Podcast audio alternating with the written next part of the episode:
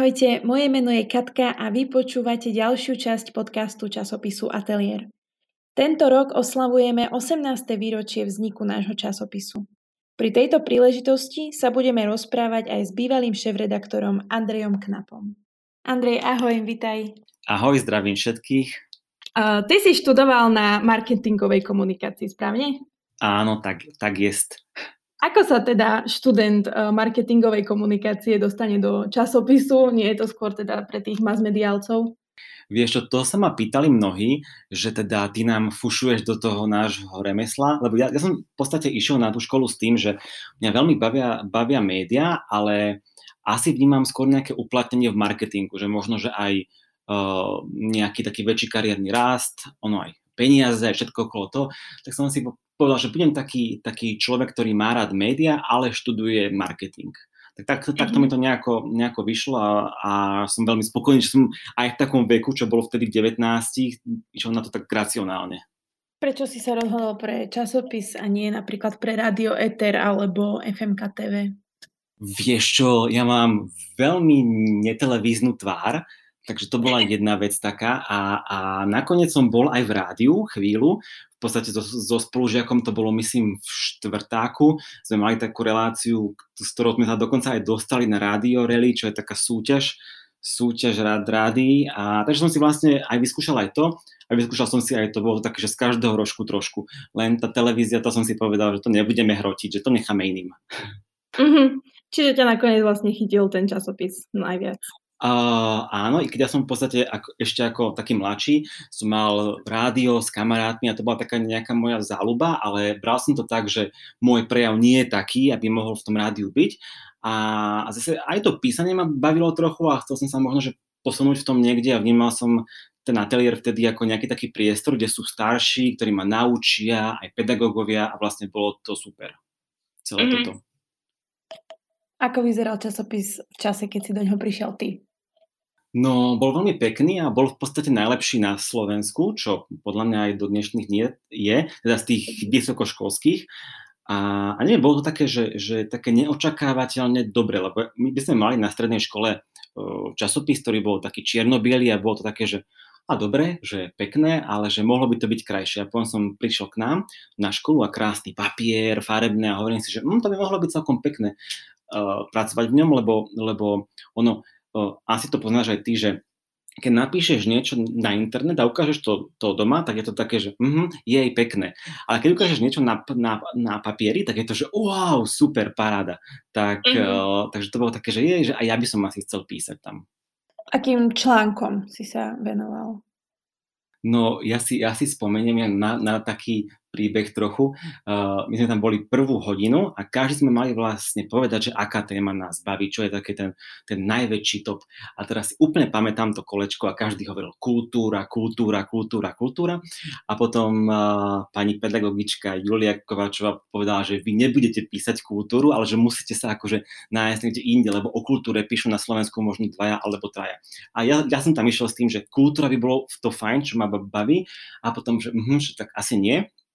A bavili ma asi najviac také, také mediálne témy, že sa v podstate v médiu rozprávaš buď o iných médiách, alebo o spôsobe práce v tých médiách. Jednoducho také, že o médiu v médiu. To ma tak bavilo. Uh-huh, uh-huh. A pamätáš si aj na svoj prvý článok?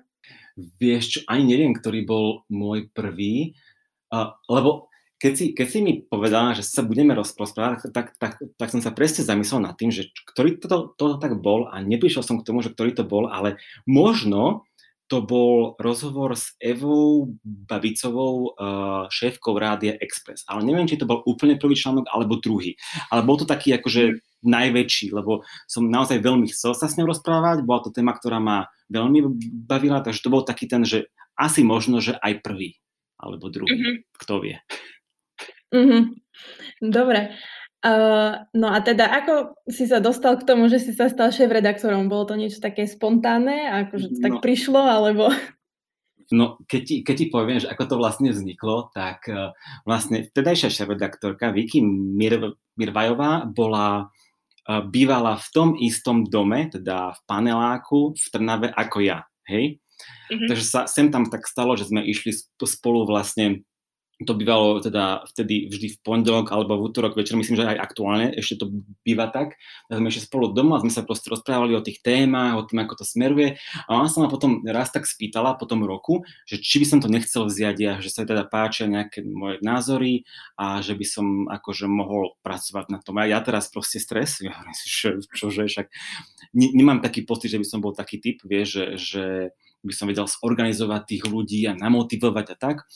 Ale tak keď nebudeš, akože, keď sa nepostavíš výzve, tak sa neposunieš ďalej. Tak som si povedal, že no dobre, tak vyskúšame to, ale mal som akože hrozitánsky stres z toho, lebo, lebo, lebo iné je to, keď podľa mňa, keď máš ľudí pod sebou a platíš im. Ale toto neplatíš im, je to akože na takej báze dobrovoľnosti, áno, máš tú známku, ale stále môžeš odtiaľ odísť a môžeš si dať predmet, ktorý je iný, hej. A, mm-hmm. Takže to bolo také možno ťažké, ale, ale povedal som si, že tak, čo, tak buď to vyskúšaš a nejako to dopadne. Však som vedel, že tí e, moji spolužiaci, ktorí tam sú, respektíve aj ostatní, sú veľmi šikovní a že nejako to už proste dáme spolu. Keď si sa stal šéf-redaktorom, mal si aj nejaké plány alebo predstavu o smerovaní ateliéru. Aké bolo to tvoje šéf-redaktorstvo? Vieš čo, v tom čase, keď som prišiel ja, sa robil redesign časopisu, ktorý akože v princípe ostal až do, do, do dnešných dní, že to bolo tak počas preklápania, hej, že keď som mal ísť ja, tak sa pracoval na tom, tedy tam boli naozaj veľmi šikovní grafici, čo verím, že tam ešte, ešte aj aktuálne sú, teda samozrejme ďalší. A, a toto bola taká najväčšia výzva, že poupratovať to všetko, že aby to bolo aj pekné, aby to bolo aj funkčné, aby sa to tým ľuďom aj páčilo, a potom akože e, nechať tam možno, že takú nejakú stopu, vieš, že, že nejaké zaujímavé články alebo nejaké zaujímavé témy a jednoducho, aby, aby ten časopis, ktorý vyhráva tie ceny, aby pokračoval v tom ďalej, hej, aby pri, prišiel na to štúrovo pero do toho zvolená, aby sa na nás pozreli z tých ostatných vysokých škôl, zase píndali, že, že tam zase sme a že zase chceme proste vyhrať. A tak to bolo a to som bol fakt rád, že aj, aj s tou aj s tým novým grafickým vizuálom sa ten ateliér veľmi páčil. Tak to som si povedal, že OK, to je proste super. A to patrí naozaj veľká vďaka tým, ktorí sa venovali grafike, lebo ja som mal predstavu nejakú, ale ja jednoducho grafik nie som, takže som to nevedel nejako dať dokopy, ale tam boli naozaj šikovní chalani a baby, ktorí, ktorí jednoducho mali to v sebe a dali to dokopy a bolo to proste super. Hej? Takže asi mm. toto bola taká najväčšia výzva v tom celom. Za tvojho pôsobenia vyhral časopis aj dvakrát Štúrovo pero. Aký to bol pocit? Bolo to, bolo to super, lebo, lebo ako som spomínal, tak uh, ja akože nechcem samozrejme menovať konkurenciu, ale jednoducho tá konkurencia naša bola taká, že sa samozrejme zlepšovala stále ďalej. Boli tam časopisy, ktoré boli veľmi pekné a boli naozaj akože nahnevaní, že sme to zase vyhrali my, hej, že, že zase tá vysoká škola Strnavy a, a bolo to super, lebo, lebo však samozrejme to fungovalo tak ako vždy, tretie miesto, druhé, druhé, druhé miesto a teraz sme zostali takí, že dvaja kandidáti na prvé miesto a to bol naozaj akože veľký stres, lebo, lebo keďže, keďže sme vyhrali rok predtým, tak uh, by som sa cítil tak hlúpo, že sa mi nepodarilo akože obhájiť, vieš. A, mm-hmm. a proste sme to obhájili a bolo to naozaj super, aj takéto, vieš, že jednoducho, že ťa potom chvália všetci, aj dekanka, tak bolo to fakt také, akože veľmi, veľmi príjemné, také zadosť učinenie, lebo, lebo ten ateliér to nikdy nebol taký predmet, predmet, že som tam jednu hodinu za týždeň, ale jednoducho ten časopis aj zalamuje, to, je, to trvá nejaký čas, hej, takže ja som tam vlastne mnoho nocí strávil tak, že som bol akože do druhej v noci v škole a potom som o 8 ráno išiel na nejakú pred, prednášku a vyzeral som tam ako zombie, hej, tak to bolo také, že, že, že na, na tom fakt makáš a potom sa tešíš z toho, že ten výsledok je pekný. Čo bol pre teba možno taký najkrajší zážitok alebo na čo si najradšej spomínaš? Asi to, to, čo som teraz načal, že také tie tie preddené noci a tie naozaj akože veľké stresy nad, nad tým, že či to stihneme celé, lebo zvyčajne sme to zalamovali a na druhý deň to muselo ísť do tlačiarne. A tam sme robili také tie posledné detaily, kontroly, hento, tamto a to bol naozaj akože taký veľký časový stres, ale zase naučilo ma to, že dobre, je to stres, ale nejako to dáme a že ideme ďalej a, a aj keď sa nevyspím jednu noc, dve, tak potom to bude v pohode, hej, potom sa zase vyspíme a bude to bude to v poriadku. Takže také tie, také tie noci v škole boli super, lebo si spoznala tých ľudí z, z, iného, mm, z inej strany, hej, lebo tú hodinku týždň, týždenne tam je proste fajn, sedíte, bavíte sa, ale toto si tam boli naozaj do druhej, tretej, dali, dali si si pizzu v noci, hento, tamto a bolo to také akože veľmi, veľmi fajn. Venoval si sa potom písaniu aj po skončení školy, alebo teda len v rámci ateliéru? Vieš čo, asi, asi len tak, že som písal nejaké také naozaj mini články, uh, PR správy, tlačové správy, ale nič také, že by som písal nejaké akože veľmi zložité témy, alebo že by som bol v nejakom periodiku. To som si povedal, že OK, po tých v podstate troch rokoch tam, že dobre, stačilo a ideme ďalej a ideme zase vyskúšať nejaké, nejaké, nejaké iné veci. Uh-huh. A čomu sa uh, venuješ momentálne? Vieš čo, momentálne uh, som nabehol v podstate od tohto mesiaca na freelance social media, to znamená, že mám nejaký okruh klientov mojich, ktorým sa starám o ich sociálne siete, napríklad Facebook, Instagram a snažím sa byť taký, že, že v podstate vyrábam tie príspevky, starám sa o tých fanúšikov, plus tam riešim nejaké ostatné marketingové veci, lebo bol som už bol som už vo viacerých firmách a povedal som si, že asi je na čase proste fungovať chvíľku sám a že skúsi to nejako, že či by som to vedel možno utiahnuť aj sám.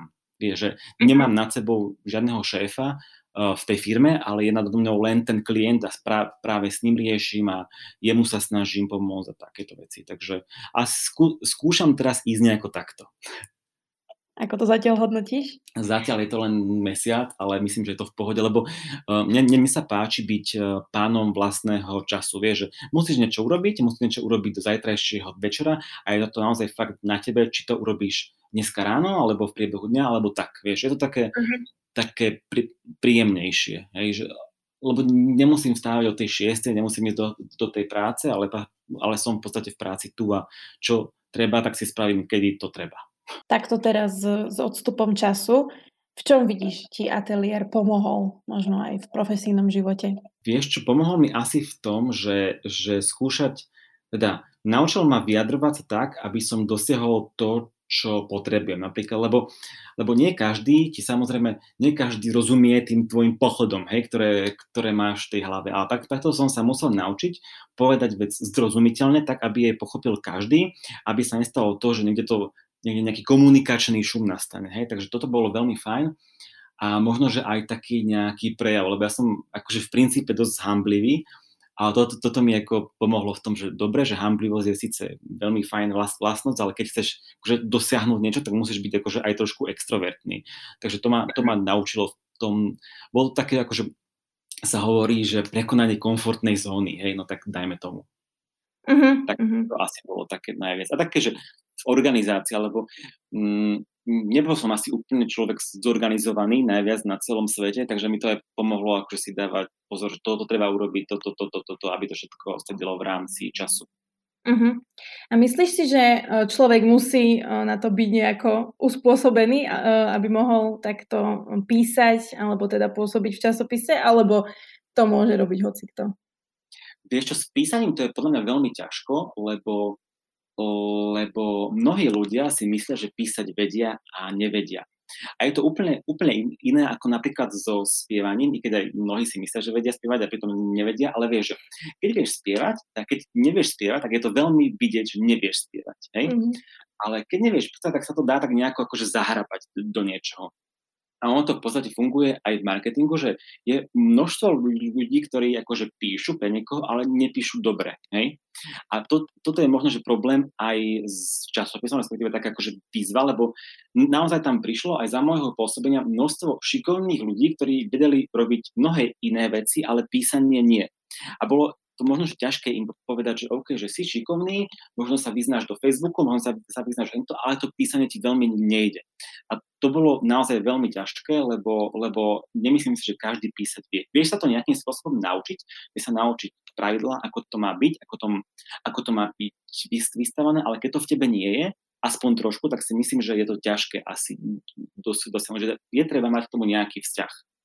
Čiže stalo sa ti, že si musel teda niekomu povedať, že sorry, ale... Bolo to, bolo to veľmi smutné, lebo to boli množstvo kraje takí tí, akože ľudia, ktorí boli naozaj príjemní, vieš, že sa proste porozprávaš s nimi, aký bol víkend, hento, tamto, ale potom si otvoríš ten článok jeho a sedíš nad tým a hovoríš si, že toto si ako mohol na to napísať. Takže to bolo, to bolo také dosť ťažké, lebo to bolo naozaj o tom, že si tí ľudia aj mysleli, že vedia Uh, ale ne, nebolo to úplne v nich a možno im chceš aj tak pomôcť, že OK, tak toto nie je v tebe, ale skús robiť to, čo ti išlo, napríklad ten Facebook alebo grafika alebo čo. Uh-huh. To znamená, že tvojou úlohou ako šéf-redaktora bolo aj vyberať, ktoré články do tlače pôjdu a ktoré nie. V podstate áno, lebo tak bolo to také akože zodpovednosť moja, hej, že keď si to potom, keď si to náhodou dekánka potom prečítala a bolo tam niečo zle, tak volala hneď mne, hej, takže respektíve mm-hmm. priš, alebo mi písala mail. Takže, takže bolo to v podstate na mne, ale samozrejme sa stali také veci, že, že malo ísť niečo ako hlavná téma, ale nestihlo sa to, nebolo to dobré, takže, takže sme na poslednú chvíľku museli niečo prerábať a to, a to bolo také tiež, tiež ťažké, lebo ono je veľmi ťažké tých ľudí usmerniť, aby ti poslali všetko včas. Uh, proste niekto ti pošle včas a niekto, niekto nie. A potom bohužiaľ je na to zase ďalšia nadväzno, nadväznosť, editor, korektor, grafik a jednoducho je to, mm-hmm. je, toto je tiež veľmi ťažké na tej, na tej práci, že, že musí to jednoducho vpičať, hej? lebo v podstate každý od každého závislý. Keď redaktor nepošle niečo do pondelka, ale pošle to vo štvrtok, tak zase tí ďalší majú na to menej času a sa to tak zastaví to, to kolečko niekde. Uh-huh. A spomínaš si možno aj na nejaký taký, že trapas, čo sa stal? Trapas? Ty, to je veľmi ťažká otázka. Akože určite sa stali trapasy, ale asi som to proste dal z hlavy von. Nemyslím si, že bol nejaký úplne ultra trap, trapas. Boli nejaké chybky, to áno. Také, také akože kvázi poviem to normálne veci, ale že si dala iného autora k fotke a že áno, ten človek nebol spokojný, bola to chyba, ale že nebolo to nejaká, nejaký trapast veľmi veľký. Sme sa ospravedlnili, je vždy, treba sa ku každej chybe proste postaviť čelom, hej, nedať hlavu do piesku, ale povedať, že OK, tak bola to chyba, ale tak ospravedlňujeme sa, dáš nejaké ospravedlnenie v ďalšom čísle a možno, že sa, možno sa pokúsiš venovať tomu človeku za nejakú stranu, aby sa ukázala jeho tvorba. Zvykneš si aj teraz niekedy prečítať ateliér? Vieš čo, práve som si čítal práve tak pred týždňom a páčilo sa mi, že sa tam, tam otvárali také témy, ktoré tam vždy boli a že sa to tam stále drží. Také tie témy, ktoré možno, že ľudí rozdeľujú, vieš, že, že, že nie je to taký ten lifestyle, že si prídeš do vlaku, prečítaš si nejakú tú, nejaký ten lifestyleový magazín, ale naozaj sa tam riešia veci do podrobnosti, že možno by to nikto nečakal od ľudí vo veku 19, 20, 20, 21, ale že je tam množstvo šikovných ľudí, ktorí vedia poňať tému do hĺbky, že to potom má hlavu, petu a je to proste super. Také akože že množstvokrát tam boli také long formy, teda také tie dlh, dlhšie články, ktoré majú naozaj akože veľkú vypovednú hodnotu. Aj na tom štúrovom pere to jednoducho bolo potvrdené, že mnohokrát sme prekvapili výberom tém, ale že, že to bolo spracované fakt dobre. V čom sa podľa teba ateliér najviac zmenil oproti časom, keď si v ňom bol ešte ty? Uh, všímam si, že sa akože rozvíja online oveľa viac, ako to bolo v vtedy, keď som tam bol ja, čo bolo, že čo bolo v podstate akože taká, takou achilovou petou, by som to povedal. A plus mám taký pocit, že sú, sú tam stále také ako keby mm, zaujímavejšie témy. Hej. Nečítam každé, každé číslo, ale sem tam sa mi dostane do rúk, tak si pozriem a vždy ma tam proste prekvapí nejaká téma, ktorá, nehovorím, že nie je nejakým spôsobom mainstreamová, i keď to nie je úplne správne slovo, nie, nie je, že bežných novinách, v bežnom časopise a tam ma to prekvapí a raz si to prečveš tam. Takže určite také tie zaujímavé témy, to je to, v čom ten ateliér rastie a, a v tom online aj eventy sa v podstate, mm, teda samozrejme za aktuálnych čas veľmi, veľmi nie, ale, ale všímam si všetky diskusie a to je to, čo by tam malo proste byť. Je niečo, čo by si možno rád povedal, odkázal súčasným redaktorom a všetkým tým, ktorí sa podielajú na tvorbe časopisu? Podľa mňa je naša škola super, a, ale uh, vieš ju ako keby tak prefl, preflákať. Vieš, že tá škola není akože veľmi ťažká, vieš proste urobiť skúšky, naučíš sa a máš voľno. Ale práve chodiť na všelijaké tie, tie uh, praktické veci, ako je ateliér, ako je éter, ako je FMK TV, úplne super, lebo sa tam reálne naučíš to, čo budú od teba v tej budúcej práci chcieť. Hej, keď dáš potom do, do životopisu, že bola som dva roky v časopise, tak je to viac, ako keď tam nemáš nič. Takže určite je fajn, ak tí ľudia tam jednoducho sú, ak pracujú a dobre je aj počúvať taký ten feedback od starších, lebo aj mne, mne sa akože, keď, keď som tam bol ja v druhom ročníku, sa mi to tak ťažko počúvalo, keď mi niekto povedal, čo tam bolo zlé, ale bolo to to najlepšie, lebo keď ti povie niekto skús, skús, skúsený, čo je zlé a čo môže byť lepšie, tak to ťa posunie viac, ako keď ti povie mama, že jej, bolo to super, hej? Takže určite počúvať starších a a jednoducho písať, písať a potom budete možno, že raz v celosvetových médiách, teda celoslovenských médiách a bude to proste paráda. Andrej, ďakujem ti pekne za rozhovor aj za to, že si prijal moje pozvanie na toto stretnutie. Ďakujem aj ja a samozrejme všetkých zdravím. Ďakujem aj vám, milí poslucháči. Dúfam, že sa vám tento podcast páčil a že sa počujeme čoskoro. Ahojte. thank you